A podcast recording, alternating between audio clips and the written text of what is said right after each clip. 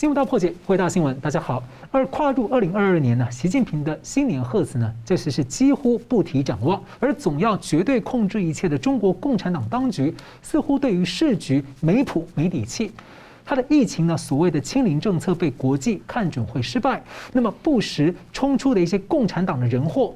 黑天鹅或者灰犀牛的刺激，在还有了中共活摘器官群体灭绝、对信仰的残酷战争细节更多的被曝光，再加上全球反共包围网持续的收紧，中国人全民退出共产组织的三退大潮呢，正要迈向四亿人。二零二二，中共究竟有哪一些没谱的事？世界和台湾呢，得先有个谱。我们介绍破解新闻来宾，台湾大学政治系名誉教授明居正老师。呃，主持人好，佳龙兄好，各位观众朋友们，大家好。资深政经评论家吴家龙老师，啊，主持人好，明老师好，各位观众大家好。中共病毒 Delta 和 Omicron 的变种蔓延，那么多个大城市呢被中共极端式的封城，而病毒已经蔓延天津，就逼临北京。二月份的北京冬季奥运呢能否登场？中共心里真的有谱吗？那么国际外交抵制，多国都在警告运动员，在中国大陆会面临健康禁药、严密监控等许多的风险。不过呢？这个百年中共一路杀戮啊，谎言权力斗争走过来，北京高层呢心里没有谱的头等大事，除了中共什么时候会解体垮台之外呢，接着可能就是二十大的情况。请教两位，先请教的吴老师，二零二二的政治面，中共高层关心又很没有谱的核心议题哦，可能是什么？哎，现在我们注意到，今年从现在起到年底啊，二十大为止。中间全部都是二十大哈，这是最头等的那个议题。那么，这个除了这个以外，我现在看第一件事情讲疫情，就是北京当局哈恐怕对疫情的控制现在越来越没底气了哈，因为原先以为清零政策可以把那个有问题的、有确诊的、有感染的全部隔离哈，然后剩下来的人就可以清零。那结结果最近发现了，原来呀这个高压、这个高强度的这种要求。造成底下去假假那个检验的数据造假，数据造假，这第一个。第二个呢，大家去检验的时候呢，反而促成了交叉感染，就是很多确诊案例其实是发生在排队确诊的时候感染到的，大概有一半的情况是这样子。所以，所以这个清清零政策走不下去之后，疫情怎么控制就没没谱了，没底了。中共啊，有控是控制狂。他越想控制的结果，结果是越来越失控。他现在问题就出在这里，不，政治、经济和外交全部都是这样。啊，尤其现在讲政治，就汉人内部政治来讲，他很多地方想想控制。讲的那个简单一点，叫做维持党的领导，什么东西都要党的领导，就是控制嘛。结果呢，越控制的结果，花了很多经费去搞维稳嘛，搞情报嘛，哈，搞那个社会监控等等等等。越搞黄河越失控，就不解决问题，一直要控制要斗。对对，你可以说说简单讲了，就这么回事。他越想控制的结果，哦，用了很多高新技术，养了很多维稳部队，对不对？下了很多条子等等，可是最后的结果好像是越来越失控，哦，就是越来越慌越慌乱啊。好，现在讲第一个疫情的问题，没有没有办法控制哈，没有这个是失没有没没有谱没有底。第二件事情，他要预防政变兵变。现在问题不是不只来自于军队，军队不见得稳哦。第二个，来自于红二代自己。习近平自己是红二代，现在红二代对他都不满。就是习近平现在的很多主力哈，不止来自于这个党政，什么团派、江派什么的哈，也来自军方可能也有问题。红二代对他的支持也也出现动摇。那这些的话对江诶对习近平政权来讲是一个一个风险啊，那个。党内不是不是还不是民众农民起义哈，李李自成那种哈，还不是哦。党内对他可能就有很多这个不满啊，可能要找他算账。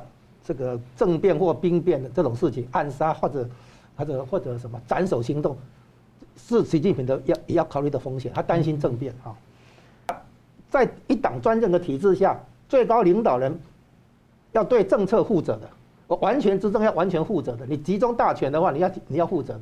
那你出了问题以后怎么办？下不了台，就变成权力斗争，好，被搞成那个权力斗争。他这个体制哈，缺乏一个东西，他缺乏自我检查、自我纠错跟自我修正的能力。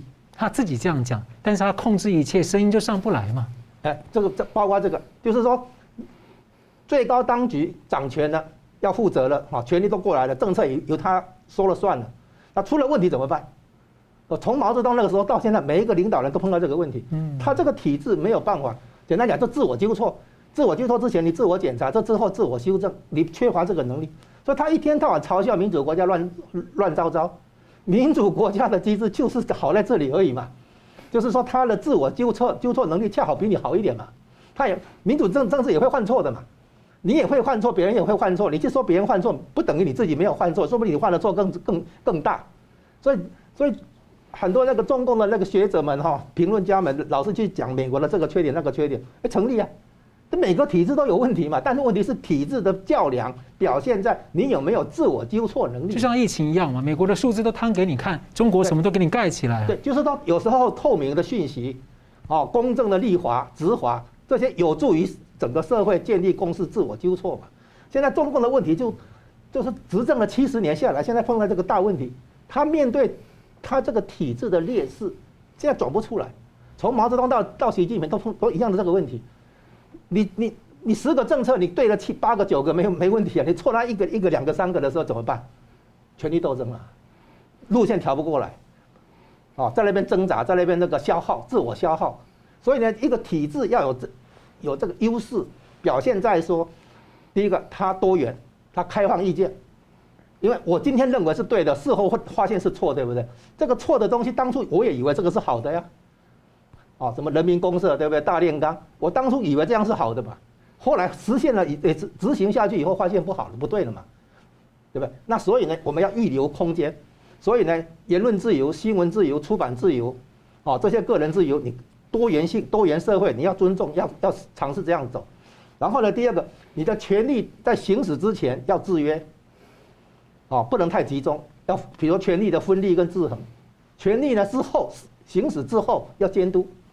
所以制约跟监督不，对对于权力的这个行使，这个架构是一定要的。所以不管你是资本主义、社会主义还是什么主义，你只要在你这个主义之下，你的权力的行使本身一定要有制约、有监督。哦，你你社会主义也一样要的。所以等于他其实他这套体系制度，把他自己走进一个死胡同了。他残缺了。嗯。他的你可以搞社会主义 OK，你可以搞中国特色什么东西 OK，但是你这个主义本身你要有权利嘛。你行使之前要制约，行使之后要监督嘛，这样你才能够那个避免自己陷入这个体制劣势，转不出来嘛。你肯定早晚会出问题，早晚会犯错嘛。那犯了错怎么办？你没有办法调嘛，他没有办法自我纠错、自我修正嘛。最后呢，就建立权力斗争，然后就整天最后大家感觉乌烟瘴气嘛。所以呢，中共现在要面对这个问题，从毛泽东到邓小平，现在呃到到习近平现在一样，面对这个问题，犯了错没办法，只能一直一直。就是一路黑黑到底了，好，这个问题是米尔是怎么看？呃，如果说从时间序列来看啊，他在今年呢，他们认为比较重要的政治任务呢，大概四个，第一个是冬奥，第二是两会，就是人大政协两会，第三呢是七中全会，那第四呢就是二十大，所以从事件来看这四个，那他说冬奥怎么会是政治议题呢？对中共来说，所有让可以让他脸上有光的都是政治议题。所以他当然是个政治议题，但你排下去呢？如果说他真的是没有谱的话呢？呃，我先把标题说一下，我再慢慢说哈。第一个就是二十大会斗到什么地步，他没有谱。第二就是习近平连任有没有问题？他原来是觉得应该蛮应该是蛮稳当的，现在发现不见得。我们再慢慢说。第三个就是刚才这江龙先生提到政变兵变，那我们讲再具体一点，习近平呢？不要说连任有没有问题，他会不会被暗杀？会不会有兵变？是不是兵？是不是政变或兵变？啊，第三个，第四，因为他可以是和平下台，嗯，啊，可以不连任，但他也可能说是突然就被拉下来。第四个就是，呃，会不会抓江泽民或曾庆红？哦，会不会斗江跟曾？第五个呢，稍微小一点点，就是常委之间的争夺跟政治局之间争夺会有多惨烈？啊，大概就这个五个呢。他们比较没有谱的问题，我们一个个说。第一个就是二十大会斗成什么样子？那这个跟讲的第二个呢是有关系的。说两个一起说，大家都觉得说习近平连任没有问题，因为我最近看了，不管是这个呃经济学人也好，或者美国那个叫做欧亚集团那政治风险分析公司，他们看这个中共呢，都觉得说，哦，对中共内政会有点问题了，但大概呃，习近平不会受到挑战了，但会有些动荡等等。所以大家好像理所当然都接受了中共的宣传，说习近平连任是不会有问题的。那意思就是二十大反而会顺利召开。可在我们现在看起来不见得。那为什么会这样子呢？简单说就是，如果说真的是呃大家都赚钱，那欣欣向荣什么的，这时候很多问题呢会掩盖过去。如果说经济不好呢，社会生活困难的时候，很多问题呢大家都开始注意开始挑毛病，所以挑出来。更何况他原来真的是有毛病。好，我们先一个说哈，就是影响他连任或影响二十大，其实应该这样讲。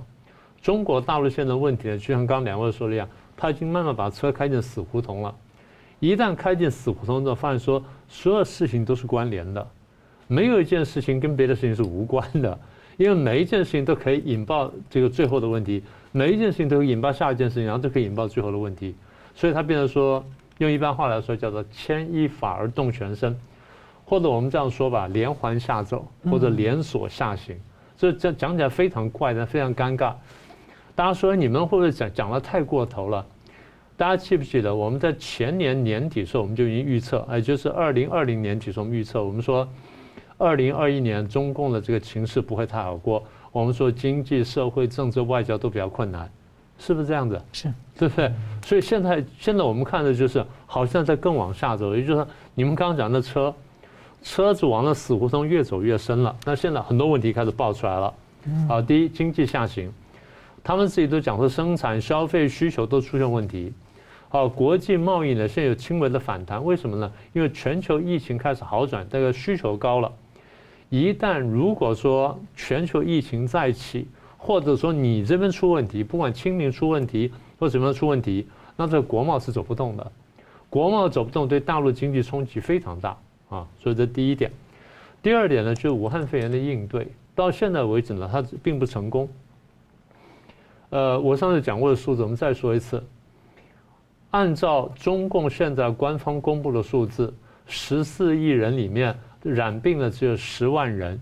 然后死亡的只有四千六百多人，美国染病的是五千多万，将近六千万人，然后死亡是八十多万，快到九十万人，所以算起来呢，美国的染病跟致死率呢是中国大陆至少八百倍，大家能相信这个数字吗？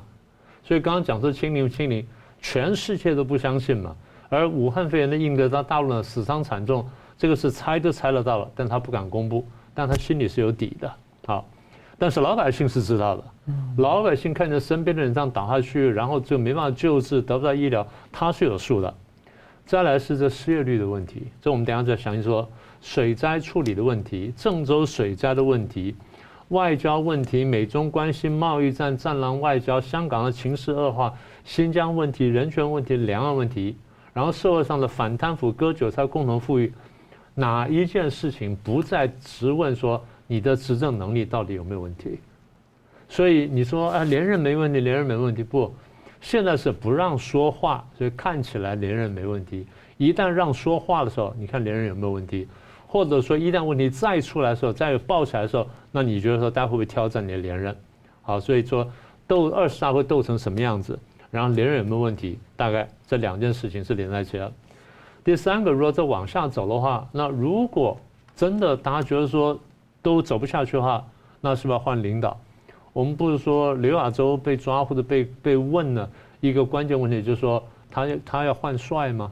也就是这个帅不行，主帅不行，要换主帅。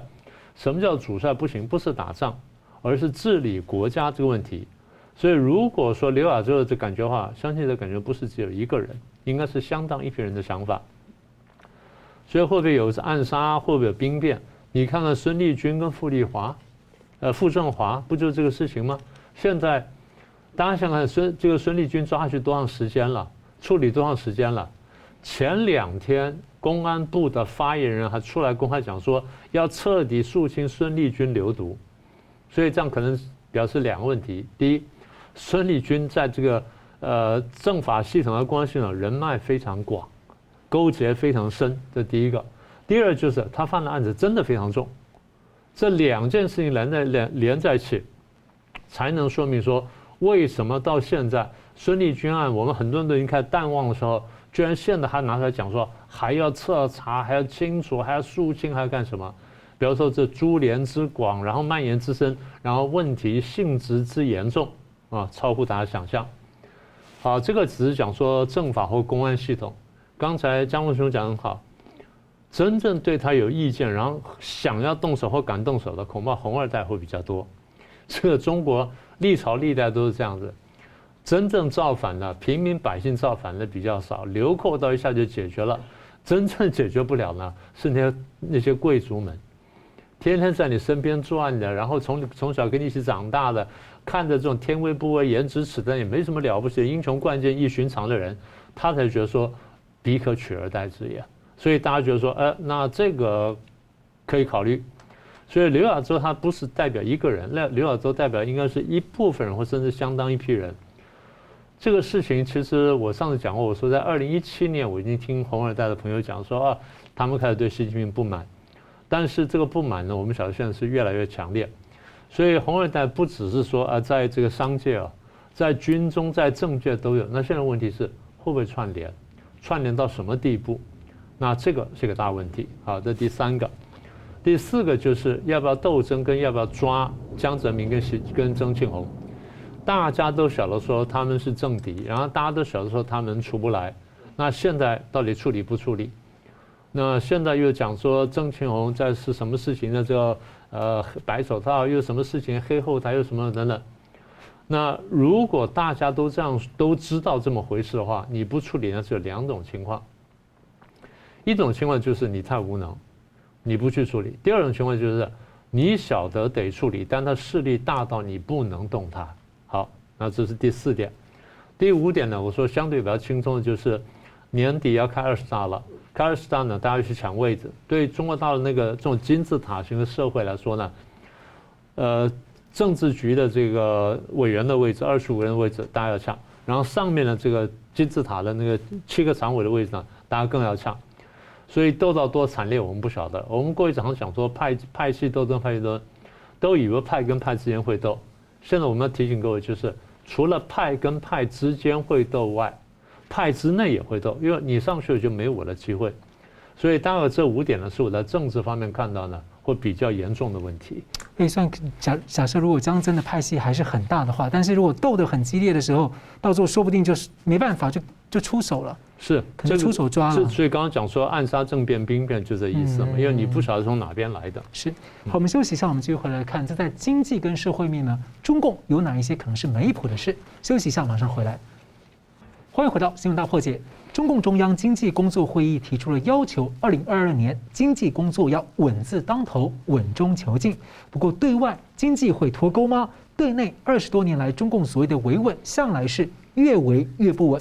那么，二零二一，中国民众就有大量的失业、消费降级，甚至连公务员都减薪。这个物价要怎么稳？民生要怎么保？请教两位，先请教明老师，中共高层面对在经济跟社会面向，哪些事是？拿不住，这个比较没有谱的。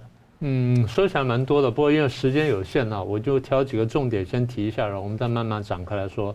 第一个问题就是很简单，就是接续你的问题，经济到底会坏到什么地步？对，啊，这第一个，他搞不好自己都所以根本他这个是没有谱的，真的是没有谱的。我慢慢说，各位清楚了。第二就是国家财政会有多坏，啊，这第二个。第三个是通货膨胀会有多严重。第四个是清零。应该是没有效的，然后这疫情会有多坏，对经济打击有多大，然后最后就是呃失业会有多严重。老师，我刚串了一下，我发现一个问题，哎，这些数字其实总理都拿不到真实数字，他根本无法估算那个风险，随时可能就爆炸了耶。这是第一个，第二就是如果说你是市场经济的话，你还期望那只看不见的手帮你整理。嗯但是再一个，你认为看得见的手去抓那个市场，而你抓不到，而你不知道真实数字的时候，那去抓的话，那一定会出问题。嗯，这个就是基本上我们说指令经济或者说这种控制经济它最核心的问题，因为你使得那个市场机制还真的破坏掉了。对，好，那我们现在回来具体讲的，你刚刚讲说那个常委开那个呃经济工作会议嘛，他们具体提了，他们讲说呃这个大家也都看到了，然后经济发展面临困难。啊，需求收缩，供给的冲击，然后预期转弱，这三重压力。这个东西是最简单的经济学东西，大家随便一看就知道了。从这个武汉肺炎一开始，全球就立刻感受到，这这三个没什么了不起的。所以你是要稳呢？怎么稳呢？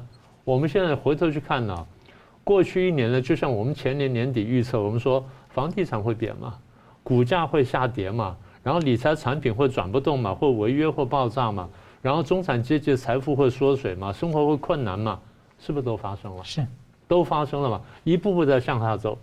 所以这样走下去呢，我们就出就看到一个现象，就是等一下说不定江龙兄会讲得更清楚一点。我们看一个经济学上所说的死亡螺旋，嗯，一个向下走的死亡螺旋，也就是说，我的这个生产越来越差，然后我的失业越来越高，让经济上不去，经济成长上不去了，这下就麻烦大了。那大家想说，在这个时候是不是说，哎，那我国家再来放水救济一下？大家不要忘记。李克强从上台没多久就讲过说暴力救市，就砸过这个几万亿、几万亿这样砸下来。你说美国砸 QE two 啊，为什么还不出皮了？很简单，全世界都把希望寄托在美国身上，然后大家都愿意去承接美金，即便在情况很恶劣情况下，大家还愿意去承接美金。比方说，我还赌你经济会起来，你只要经济起来，那就可以救活大家。现在大家对大陆呢比较没有这种想法了，大家开始犹豫了。所以各位看到，就华尔街那些大公司呢，对于说要不要投资中国大陆，现在有两派说法，对不对？对。一派是说啊危机入市，另外一派说你千万别碰，什么都别碰，因为那边很危险。听说结构面跟基本面已经有问题，它不一定起得来了。大家现在已经看见这种问题，原原来大家想说，我我现在知道为什么大家说危机入市，因为他晓得是危机，嗯，现在只有他入市。所以他觉得很危险，他说：“哎呀，危机入市，危机，大家都来入市，我就没事了。如果大家都不来入市，那我一个人入市，我就真危险，我就买成大户了。”他是这个心理，所以死亡螺旋就是他现在开始往下走，你现在能不能上来？那我们现在觉得困难，就是因为中国大陆经济呢杠杆率太高，跟政府的债务率过高，这个你初算一下，比恒大集团碰到问题可能还要大。所以这种衰退呢，你要期望它上来呢？其实真有困难。现在的经济生产很多是高科技，高科技很多是靠晶片。大陆呢弄的晶片呢，弄了那个各种各样的那个，像是大炼钢铁一样去大炼晶片，都没有成功嘛，大家看见嘛。所以大家去啊买这个晶片股票，买那晶片股票后来全部失败。对。那最后台湾去的人才很多，高端人才也都退出来了，大家都是亲眼看到的。那么也就是说，这些事情呢，这么一来呢。一路叠加下去呢，我们看到死亡螺旋向下走的几率是比较高的，而不是会翻转的。这第一个大的问题。第二大问题就是多种因素叠加结果呢，就国家财政变坏。其实大陆这么多年基本上是靠举债建设，大家都忘记这件事情。那为什么大家不感觉到呢？因为当它经济起来了，外资慢慢进来了，尤其是零二零一零二年进入到世贸组织之后。外资啊，外外贸这个纷至沓来就涌进中国，所以资金堆起来之后，你没有这种感觉。但当资金开始慢慢退去了，外资然后外企都离开，然后这失业慢慢开始呈现，大家觉得说这地方原来没有想象中那么好。这第一个，第二，搞了三四十年，它的体质并没有转变过来，它不是一个真的可以自给自足的经济。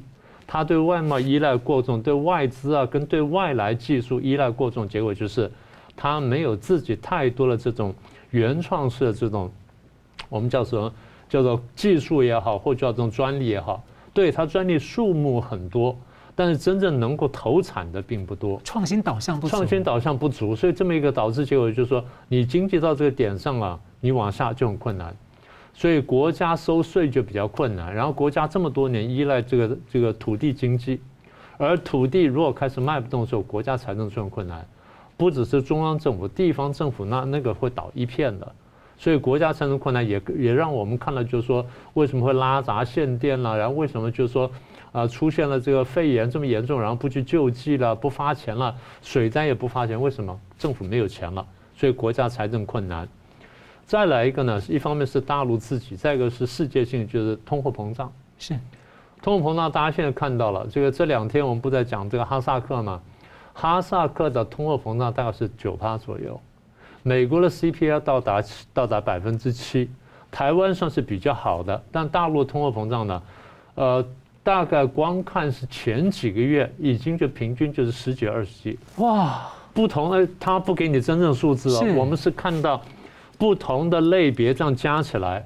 去年呢，就是下半呃，去年下半年真的掉下来，只有猪肉价钱好像掉下来了，其他各种百物飞涨，老百姓就说买东西简直买不下去了，所以这是第三个，也就是说通货膨胀呢，如果说世界的通货膨胀再严重啊，一冲进去，那这个不得了啊，这第三个问题，第四个问题就刚刚姜文兄讲这清零的问题，是清零是一个不错的想法，但问题就是第一，你是不是真的能清零？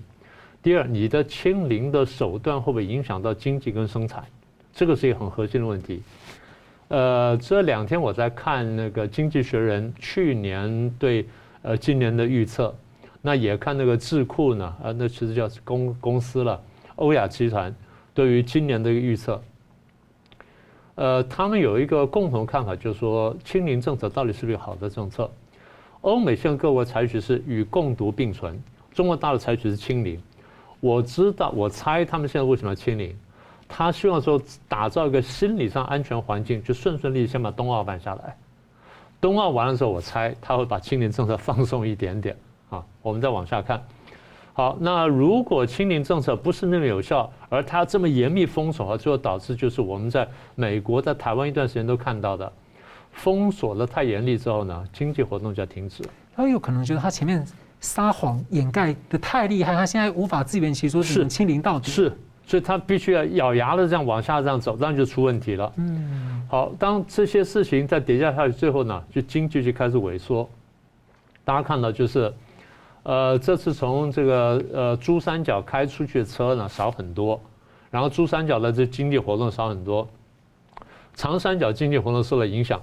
各位看很多数据先，今天我们没有时间说数据了，所以。整体最后导致一个结果就是，如果经济开始萎缩啊，失业会开始增加。是，失业开始增加啊，社会动乱会增加，而地方政府呢，因为财政困难，它会开始横征暴敛，横征暴敛又会导致社会冲突。所以我们现在看见，就是说那个死亡螺旋向下走呢，它带动是一个全面的东西，而真正最后呢，会变成政治上的挑战。因为它的中共合法性就在经济上，就在这个地方了。是，那同样问题，请教吴老师怎么看？第一个哈，它现在经济上哈有一个大问题，叫做战略物资受制于人。那什么战略物资呢？第一个，这个以前石油是战略物资啊，我们现在讲能源，讲天然气、石油、天然气，它必须不管考虑到自己的工业运转，还是说要发动战争的时候，你必须要有大量的战备储油啊。那所以，所以这目前看起来，哈萨克的事情表示，哈萨克已经倒向俄国。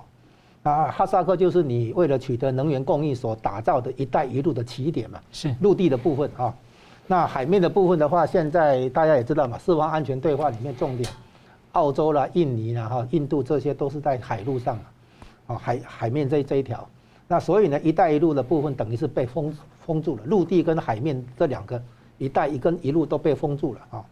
那再来呢，第二个战略物资叫晶片。晶片的话呢是这样子，我先简单描述一下为什么啊台积电的高管被挖角，啊那个而且那个以以前在台湾的那个张汝京哈被挖去开架设这个中芯国际啊做晶片，都做不起来。我我用一个比喻让大家了解这个这这个模式，模式是这样。当年呢日本汽车横扫世界的时候，销售很很好的时候，那美国让日元升值。那日本汽车厂就要把生产基地移到低工资的国家啊，东南亚。然后怎么做呢？那一部分零件在菲律宾做，一部分零件在印尼做，再来一部分零件在马来西亚做，然后一部分零件在泰国做，最后这些零件就全部运到泰国组装。所以呢，日本汽车厂外移到东南亚，每个国家都分到一杯羹，可是没有哪一个国家有能力组装整部车来挑战日本车的地位。所以日本让大家都分到一杯羹，可是只有日本企业把所有生产环节串起来，所以每一个参与的国家只是分到一杯羹。啊，这个概念现在美国用在晶片上面。晶片上面的话，你知道那个光刻机啊，在荷兰；那光阻剂这些特殊化学材料在日本；那晶圆代工跟封装测试在台湾啊，记忆体在韩国。整个分下去的结果，啊，当然是美国自己掌握。IC 设计的软件的那个本体啊，还有呢那个制造半导体的一些设备、技术等等，还有当然 I IC 设计，美国掌握，所以美国企业把整个环节串串起来，所以中国要砸大钱要来搞晶片，为什么搞不起来？你没有办法同时打通所有关节嘛？他把它整个生产链把它拆解，这个国家抓这个，这个国家抓这个，最后是美国串起来。所以现在问为什么中国发现砸了钱，他这个不能像那个钱学森搞飞弹那个哈，一个一个一个主帅对不对？好像张忠谋这样的人，没办法嘛，就是因为美国已经设计这一套，这是怎么来的呢？当年美国对付日本的半导体业的时候，发现到要这样做，整个生产链切割切割切割，这个国家管这个，这个国家管管这个这样。所以你那个二零一九年七月初的时候，日本对韩国贸易禁运，那个光主机不不给他，三星股价大跌。那半导体事业这个这个做不起来，就是这个原因嘛。因为日本控制的是特殊化学材料这个东西，啊，那荷兰那个欧洲那边是什么？光刻机嘛，哈，艾斯摩尔嘛，哈，是这样来。所以呢，为什么晶片现在中国复制不起来？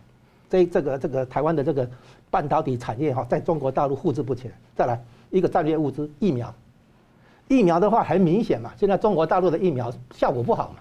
你效果好了，人家没话讲嘛，对不对？你现在效果不好，所以这个疫苗的研发制造这个地方中国没有抓到，虽然它最早爆发疫情，啊，所以呢，这个方方面面看出来，高新技术在中国没有办法掌握，受制于人，这个是在经济上来讲，中国经济发展的一个隐忧在这里，也就是刚才呼应明老师刚才提到，自主创新能力没有建立起来，在这个追赶模仿过程里面，没有去建立自主创新能力。当年美日本。现在日本创新很强啊，当年日本是模仿大国哎，被人家嘲笑哎，说日本是模仿动物。可是从模仿过程中培养人才、建立制度，然后建立很多专利，对不对？慢慢的、慢慢的，你自己变成有创新能力。现在中国没有走到这一步，就跟美国打贸易战就受阻了啊。这是把他的创新能力都拿去偷窃。哎，第一个，第二个呢？习近平不想被垂帘听政。嗯，啊，因为那个。从江泽民到胡锦涛的话，江曾这这这股势力的话，等于掌掌权了二十年啊。嗯。那习近平不想被垂帘听政，所以呢，斗江曾势力又斗王岐山啊。然后现在可能像明老师刚刚提到的，可能从派系斗争转成派内也斗争，这样的产生一个问题，他去搞产业监管跟共同富裕。那产业监管跟共同富裕呢，其实当时当初的着眼点。是因为很多制造业的利益，很多金融的利益，首首度公开发行上市，那背后的大股东有很多都是江派的，然后呢，背后的这个大股那个很多的这个金融利益是在华南地区，从上海到深圳这些，整个华北、东北、西北没有分享到改革开放以来的这些经济利益、金融利益，所以习近平表面上是打打这个什么反垄断啊，打这个什么数据安全啊，什么的。反正找一些理由做产业监管，其实对他来讲，那个利益你拿去不行，我拿去才可以哈。就是我习家军没有拿到，你江征拿到嘛。啊，其实他不是真的反改革开放。如果改革开放对我这一派有利的话，我何乐不为？现在是改革开放的好处被你们拿去，被华南地区拿去，对不对？那华北、西北、东北都没有，啊，他就这这么回事。那这样的结果，他得罪了华尔街资本，他跟华尔街资本的关系搞砸了。所以他为了从江浙这边、华南这边拿到拿回一些利益，平均一下，这是改革开放造成的偏差了，这个可以承认的，对不对？但是习近平的手段，我把他说得小失大，他可能可以把一些利益从江浙这边拿过来一点，包括搞香港也是为了把这个贪腐的钱拿回来。他觉得这个改革开放里面利益分配不平衡，他要做到地域平衡，啊，他去搞产业监管、共同富裕这一套，结果呢，他得小失大。那四大是什么形式情形呢？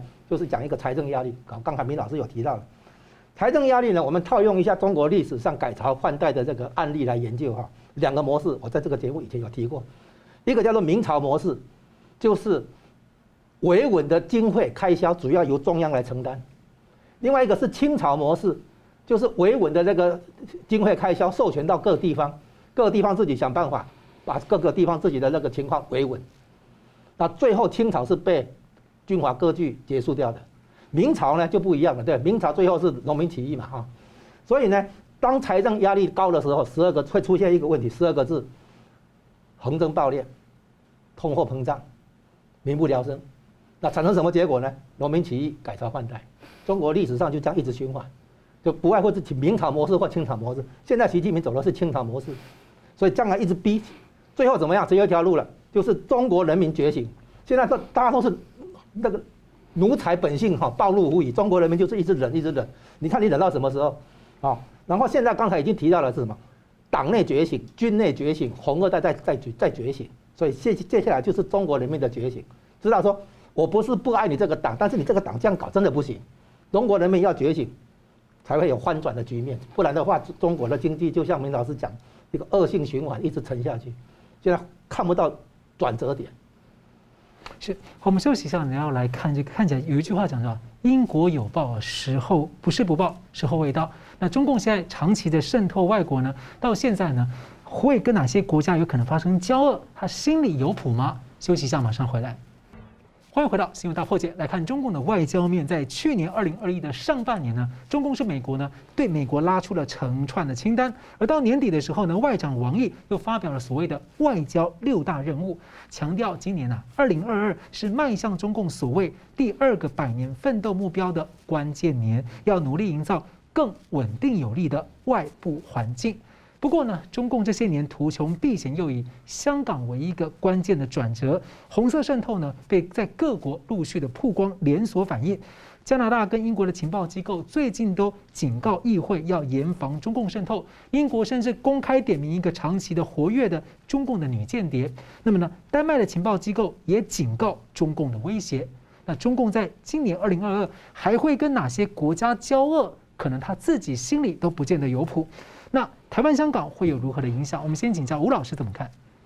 哎，现在整个所谓对外关系哈，有两个大问题，我再讲两个大问题，再来展开。第一个，以错误的方法来追求民族复兴跟大国崛起。我们社会社会科学哈，我们尤其经济学分析问题是这样：我不去挑战你的目的，我接受你讲的目的，我去分析你的手段，看看你的手段能不能走向你的目你要追求的目的。如果你的手段走不到你的目的，你的论述被我就推翻了。哦，我不去挑战你的价值观跟目的。现在是这样子，大国崛起、民族复兴，OK 嘛？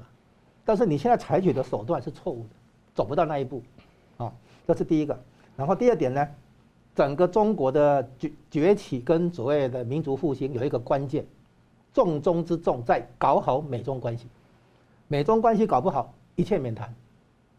那现在我们讲一下哈。就是中共啊，以为他在进行的并不是去跟美国打那个军事上的热战，因为呢，美国的军力哈，一国可以对付全世界，绰绰有余，啊，然后呢，所以呢，他现在想的一直都是超限战，所谓的超限战，然后，他有他以为自己有秘密武器，啊，所以呢，第一个他有病毒，第二个呢，他有那个超高音速导弹，所谓秘密武器啊，那这个东西美国很重视的哈，对不对？再来，他用了很多间谍。啊，那那个中国制造二零二五那个方案里面，本来就收买了很多的外国的科学家，给他研究经费，然后呢，更甚至于也可以取得专利什么什么，哦，购买窃取很多技术，能购买的就购买，不能购买的窃取，啊，然后呢，这个网络入侵，他用网络入侵哈，那个取得想要企图取得很多资料，所以他以为他有这些手段，那当然他收买了美国媒体，收买了一些美国的大企业。也收买了智库、国会议员啊，还有大学教授、学者等等，啊，还有什么孔子学院那些嘛哈，所以他以为他的红色渗透也是他的一个秘密武器啊，那这些都是错误的，就说你可能一时看到短期内可能有一些效果，但是呢，这些东西为什么不行？因为这些东西你究竟毕竟还是受制于人，依赖别人，你没有办法建立自主创新能力的话，到最后还是一切免谈。好，所以呢，现在我们看哈，他之所以跟美国打贸易战，是是为什么是个错误？中国的经济化崛起是大量依赖外面，哦，不管是原料技术哈，还是市市场，它是大量依赖外面，把自己融入国际资本主义体系，去壮大自己的那一块。在这种国际分工之下，你大量依赖外面的情况下，你居然去跟美国打贸易战，这不是投壳坏去吗？你是要创造别人对你的依赖。你再来对别人发脾气，你不是你现在还在依赖别人的时候，你就对别人叫板。所以呢，你看整个对外，然后战狼外交有什么意义吗？没有意义嘛。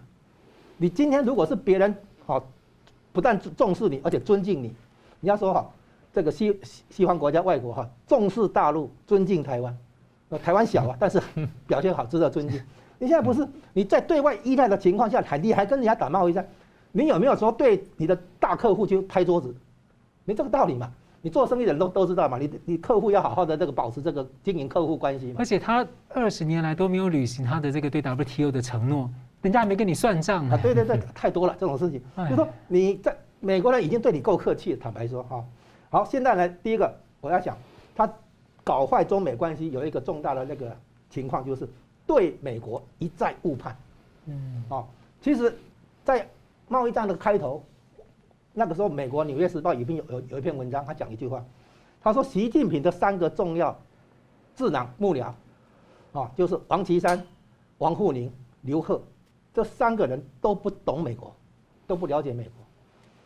美国做了大量中国研究，中国的做了美国研究根本不足，他落后很多。哦，他对美国一再误判，比如说，川普打贸易战，他对川普说川普是个商人，他会坚持到底吗？你是玩真的玩假的？这样子打一个问号，后来发现哎，川普好像是玩真的，然后拉不下脸，他就开始转说，我现在挑战你的中期期中选举，后来挑战你的这个二零一八有期中选举，后来川普过关以后，就二零二零要把想办法把川普的连任干掉，以为拜登上来会局局面会好转，现在拜登上来发现没有好转了，情况更更糟糕，川普现在开始经营这个全球反共大联盟，对不对？所以呢，现在发现不对，这个也不对，那个也不对。所以搞坏的美中关系来自于对美国的误判，对美国的不了解，然后呢，接下来还有一个误判，就是俄国，中共对俄国也是误判，俄国怎么可能会真的跟你同盟呢？不可能。然后呢，有一种一厢情愿，自我感觉良好，就觉得好像俄国会站在我这边，不是的，俄国是把你推去喂美国这一只大野狼，然后美美国会为了对抗。中共对不对？组成同同盟，当然要拉拢俄国，所以美国现在是联俄制中，联合俄国来制约你中国。然后在这种情况下，你看俄国去扶持印度，军售给印度，俄国也去帮印尼、帮越南做那个探勘，做那个南海的那个探勘。你看俄国都把手伸进南海，啊，印度跟印尼的话，这个都是俄罗斯在下棋，普京在下棋。对，所以你发现他俄国也误判啊，然后德国。欧洲一向是这样子，他对欧洲也误判，以为比如说他对他经营意意大利啊，然后也也经营德国的关系，这就没有用。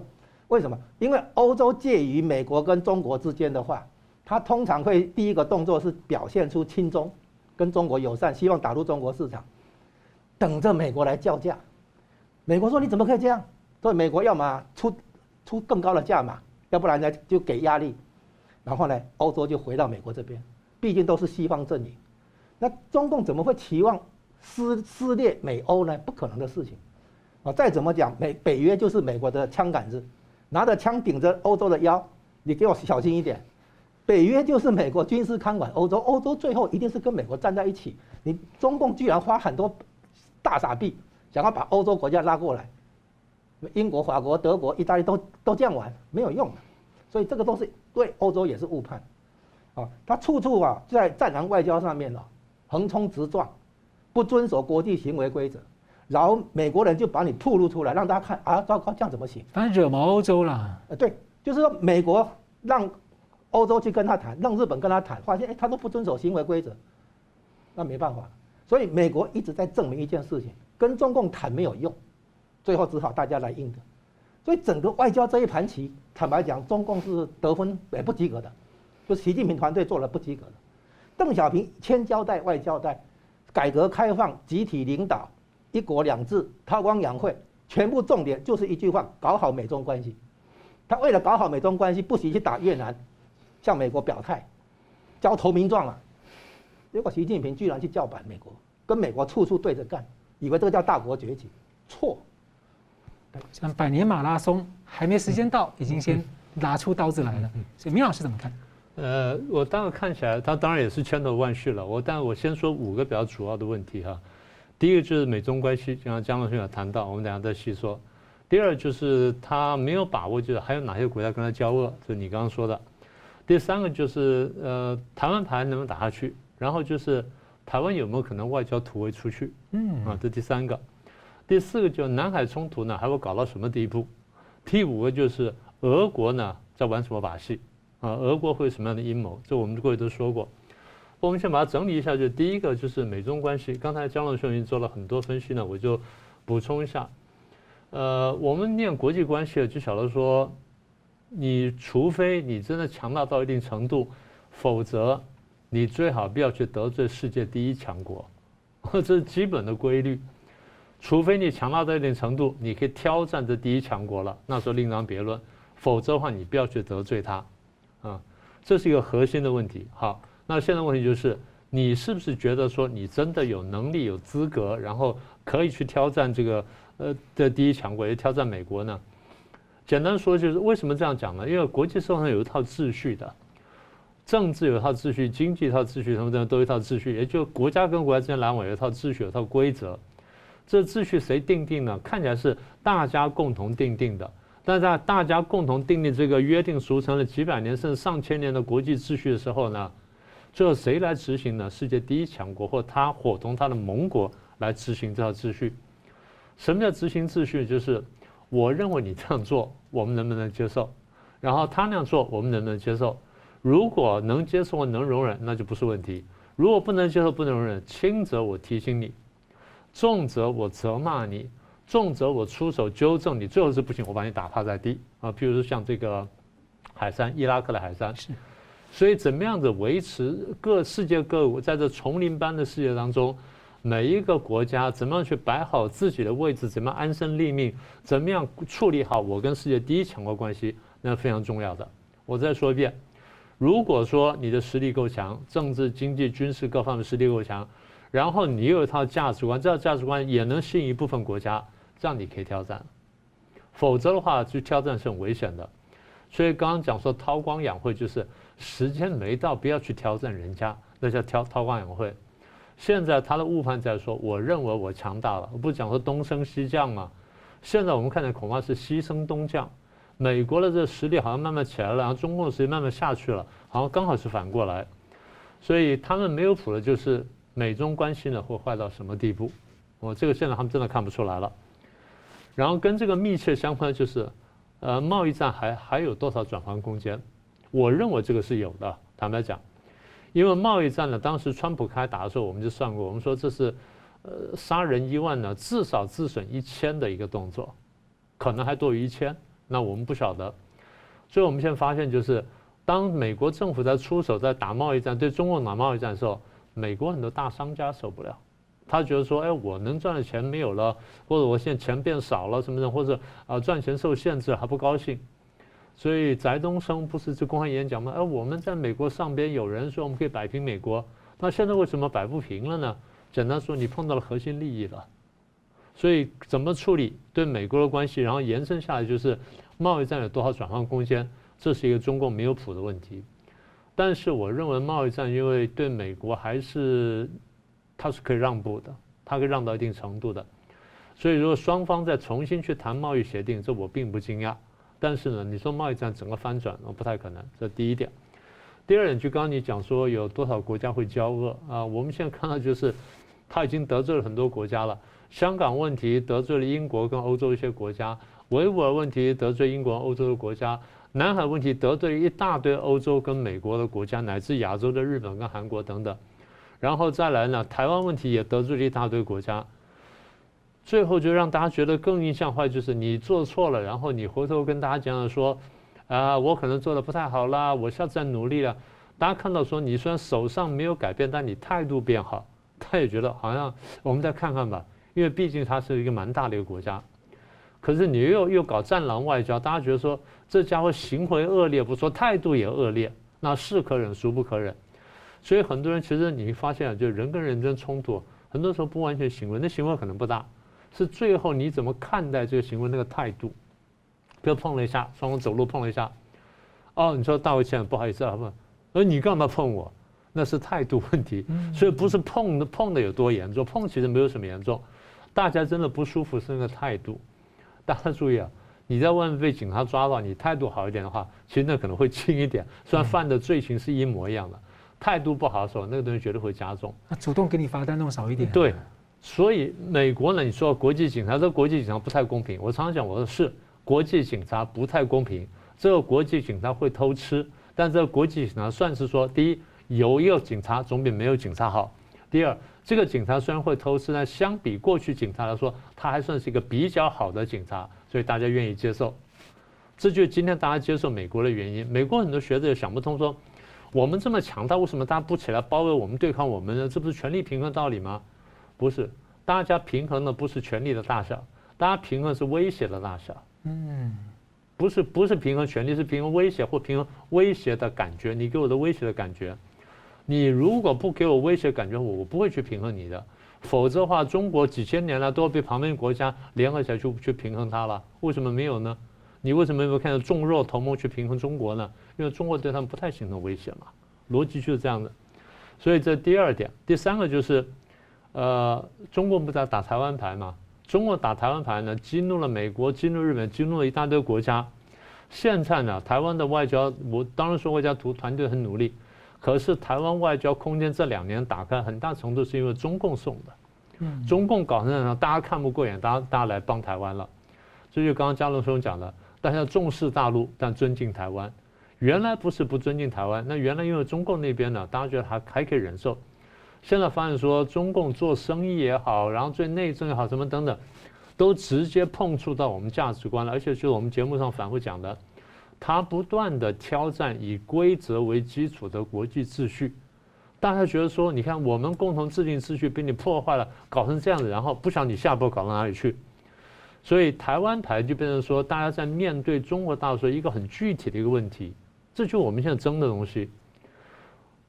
坦白说，不一定说台湾有多重要，当然台湾很重要。你说我们有晶片有什么东西很重要，但大家真的是说，如果台湾真的被中共吃掉的话。中共下一步会干什么？大家是担心这件事情，所以台湾价值是这样浮现的。这第三点，第四个是南海冲突，啊，中共说八国联军，我数给你们听，十国联军，现在十个国家派了军舰到南海跟亚太地区来，美国、日本、英国、澳洲、加拿大、荷兰、德国、法国、印度都来了，是不是十个国家？那你为什么不数？再加再加周边的可能就到二十。对啊，我我就光说这十个主要国家来。你说啊，八国联军，你有没有想过祸福自造？嗯，是你找来的，不是大家说没事做就卷起袖子来来揍你一下，不是那么回事儿。所以看不见自己的问题呢，你是制造问题的第四个。第五个就是我们过去讲过说俄国的角色，我不是讲说俄国是快乐第三人吗？现在俄国正在大大发挥快乐第三人，所以他的乌克兰的动作，在这在这个哈萨克动作，都是告诉你说我是有实力的，你要不要来谈？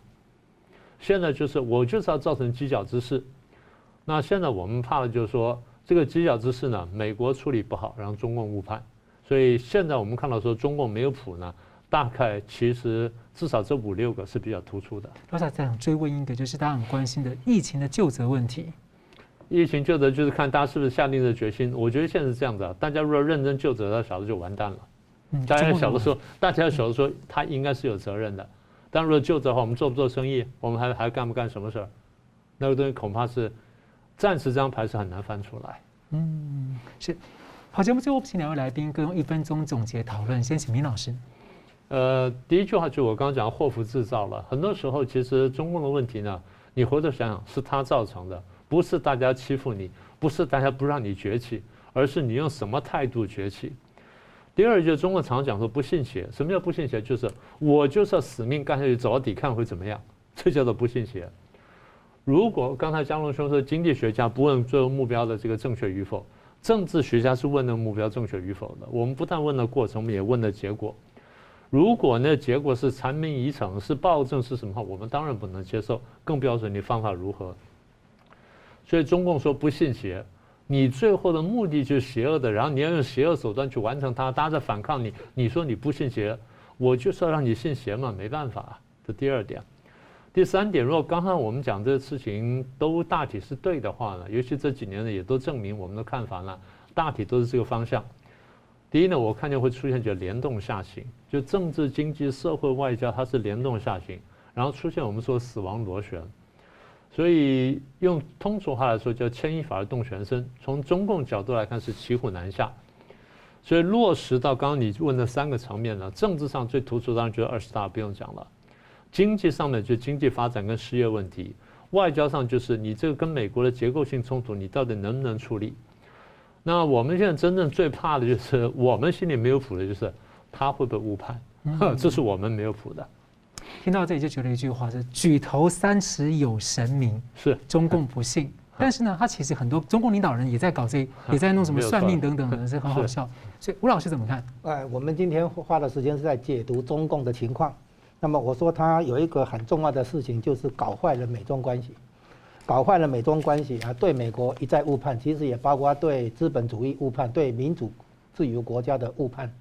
哦，那我现在提一个重要观念，像刚才有明老师有提到，我补充一下，就是公共财这个概念。嗯。美国在二战以后成立了国际货币基金、世界银行、联合国啊这些所谓机构，然后呢，它促促成了，它用军事力量促维持了和平稳定以后，大家可以追求发展，然后呢，发展的时候呢，用美元作为结算系统，有这一套所谓国际贸易与金融的基础设施，我们把它称为公共财，然后呢，现在后来中共加进来了，充分享受利用这个公共财，而忘了多少要缴一点税，要付点成本。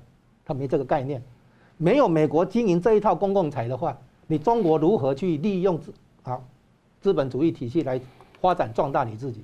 大家注意哈，利用别人壮大自己，OK，对不对？然后呢，当你发展起来以后，创造别人对你的依赖，OK，对不对？你让你可以对别人有更大的影响力。这两条原则，台湾适用，中国大陆也适用，当然美国也是这样。哦，我在讲第一条，利用别人壮大自己；第二条呢，创造别人对你的依赖。使你可以对别人有更大的影响力，可是现在中共整个都误判，他不了解说美国今天的重要的分量在于美国提供了公共财跟执法，就是 enforcement 啊执法这个能力，然后让国际贸易金融能够顺利运转。你现在冲进来，然后横冲直撞，整天碰瓷，你能够取代美国那个角色吗？你能够提供公共财给国际经济、国际金融社会吗？你还不行嘛？然后你整天这样闹。最后结果呢？你自己这个自损不少，多少人不不管，你还伤，你是伤了别人，就是害自己害别人。误判，对美国误判，对资本主义误判，对市场经济误判，对民主国家误判。可见哈、哦，就是一句话了：习近平朝中无人。是，好，我们非常感谢两位来宾今天精辟的分析，感谢观众朋友的参与。新闻大破解，我们每周三五再见。